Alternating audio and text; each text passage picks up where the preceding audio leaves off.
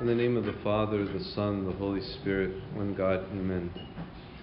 Today is the 29th of the month, and the 29th of every of every Coptic month is designated to celebrate the three feasts of the Nativity, the Annunciation, the Nativity, and the Resurrection. Specifically because uh, these three feasts happened on the 29th of their month. So the 29th of Kiahk is the Nativity, the 29th of Baramhat is the Annunciation, and the 29th month of, I think, Baramuda is the resurrection. But it's, it's certain that all three were on the 29th. So the church said, look, it seems that this day, the 29th, is a special day. So because this day is special, we're going to celebrate all these three, or remember them every year, or sorry, every month. And so that's why today the feast is, uh, is being celebrated. You hear uh, the Annunciation, you hear about the birth, and you hear about the resurrection because we are commemorating all three of those feast days today.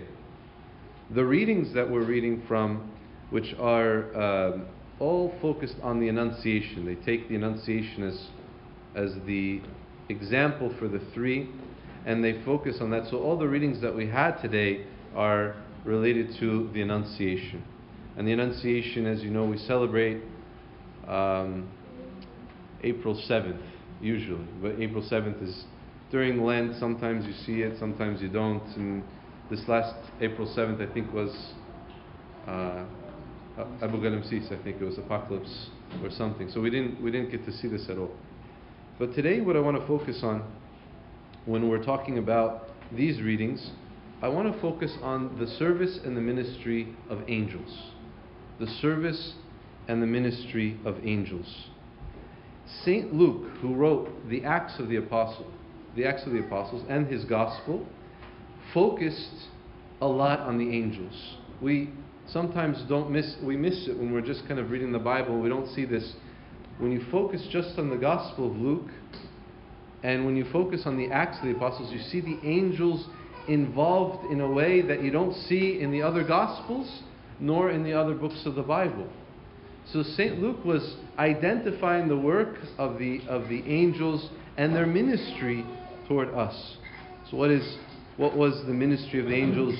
For example, in the readings that we saw today, well, we see Archangel Gabriel coming to St. Mary in Luke chapter 1 verse 26. This was not the first time he appeared. He appeared to Zechariah uh, before them. And then after the birth of Christ, the angels, St. Luke writes, the angels appeared in the heaven and they sang, Glory to God in the highest, peace on earth, goodwill toward men. In the ascension, when the Lord was looking up, and that's at the beginning of Acts, when the Lord uh, rose to heaven and they were looking up, two angels came and said, Why are you looking up? Uh, you know, the same Lord that rose to heaven in this manner will return in like manner. And so, and the angels that freed Paul from prison and freed Peter from prison, uh, many angels in their ministry um, during, during the early church, but also with us today. The church is filled with angels. The church is filled with angels. First and foremost, the church is filled with our guardian angels. I was told as a child, uh, go quickly to church Sunday morning because your angel will be there on time. So you don't want to be without your guardian angel, so go quickly so that you can be with your guardian angel. Our guardian angels are assigned to us uh, on our baptism. And our guardian angel is the one who is in front of God on our behalf. Remember, Christ when he, say, when he said to us in Matthew 18:10, "See that you do not despise one of these little ones, for I tell you that in heaven their angels always behold the face of my Father who is in heaven." So the angels, our angels, are always beholding the face of God. And we know that there is something called the angel of sacrifice the angel of sacrifice. We know this from the Bible. Um, in, in, in Acts chapter 10, the story of Cornelius, and an angel appearing to him and saying, Your sacrifices have been received. There is the story in the Old Testament of the father of Samson being Manoah, and Manoah, when he sacrificed, the angel, um, the, the sacrifice and the angel kind of went up to heaven together in the scene where the angel sac- uh, disappeared into the sacrifice. And then we have what is the nine ranks of, of angels. The angel of sacrifice is also with us here in the liturgy. We say at the end of the liturgy, Oh, the angel of this sacrifice, flying up to heaven. Um, remember us before the Lord that he may forgive us our sins. Right? This is the angel of the sacrifice that we have here today. Not only is there an angel of sacrifice with us here today, but there is an angel who takes all of our sacrifices up to heaven. What are our sacrifices? What do we do? There's a wonderful story from Saint Bochum, uh, the Canonia.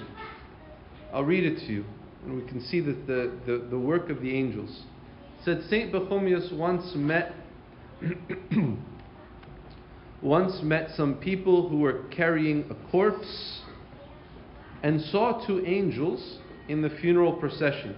So imagine there is a funeral procession, they're carrying the body, and these people are seeing two particular angels there in this procession. He asked God to reveal to him the mystery of the presence of these two angels at the burial of this man. What especial good had he done that two angels should escort him to the grave? Then, by the providence of God, the two angels came across to Pachomius and explained to him. They said, One of us is the angel of Wednesday, and the other is the angel of Friday. As this man fasted every Wednesday and every Friday, right up to his death, we are giving his corpse a solemn escort as he kept the fast up to this death, and we are here to glorify him. So the sacrifice, the sacrifices are fasting. You might think, what does it matter if I'm going to fast on Wednesday or Friday? What, what's the big deal? What, does God really care? Well, he accepts. He accepts these sacrifices. There's another sacrifice. Um, I don't have it in my notes here, but I just remembered the story about a priest who had to travel long distances. And he was, he was really tired of all the traveling on foot that he had to do. Going here, going there. He was getting discouraged. So, in his discouragement one day, God revealed to him something. He saw behind him one day walking an angel and writing something down. Every time he was walking, he saw this angel writing something down. So he asked, What are you writing down? What, what is this that you're doing? He says, I'm writing down every step you take for the service of God. Every step that you take to serve God. Now, this isn't just for priests. Every little thing that you do that is a sacrifice, the angels present that to God. I'm talking a language that I think many of you understand. When we, when we come to church here, we come to be in the presence of angels. We, there's a, there's a, a habit, maybe you know from the Catholics, every time a Catholic will pass a church, they'll do the sign of the cross. We also do something. We say, Hail to the church, the house of the angels. Shere pienteni angelos. Shere pienteni angelos. Hail to the house of the angels. When we come to church, we come to be with the angels. Why and how? Why? First off, because, as we say in the liturgy, they are praising God unceasingly. They are praising God unceasingly, not stopping. So we're coming to join in their praises. During Beker, in the morning raising of incense, we sing, Holy, Holy, Holy, just like the angels say, Holy, Holy, Holy. When we read our Agbeyas, we say the same. And then in the morning hour, we say, Let us praise with the angels, saying, Glory to God in the highest. In Arabic,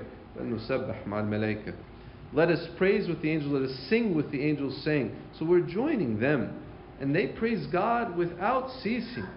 The four living creatures, it's written in the book of Revelation, the four living creatures, each of them with six wings full of eyes all around and within, day and night they never cease to sing, Holy, holy, holy, Lord God of hosts, who was and is and is to come. Not only do they praise God, but they rejoice when one sinner returns. I tell you, there will be more joy in heaven over one sinner who repents than over 99 righteous persons who need no repentance. They gave in the gospel today, as well as the story in the book of Acts from the Old Testament of the burning bush, they give divine revelation and divine commands. And they are working with us for our salvation. Remember the story of Isaiah? The story of Isaiah when he was being sent by God and he saw this vision and he said, You know, uh, what, what can I do? I'm, I'm a sinful person. The angel went, grabbed um, a piece of fiery burning coal from the altar and brought it and touched his lips.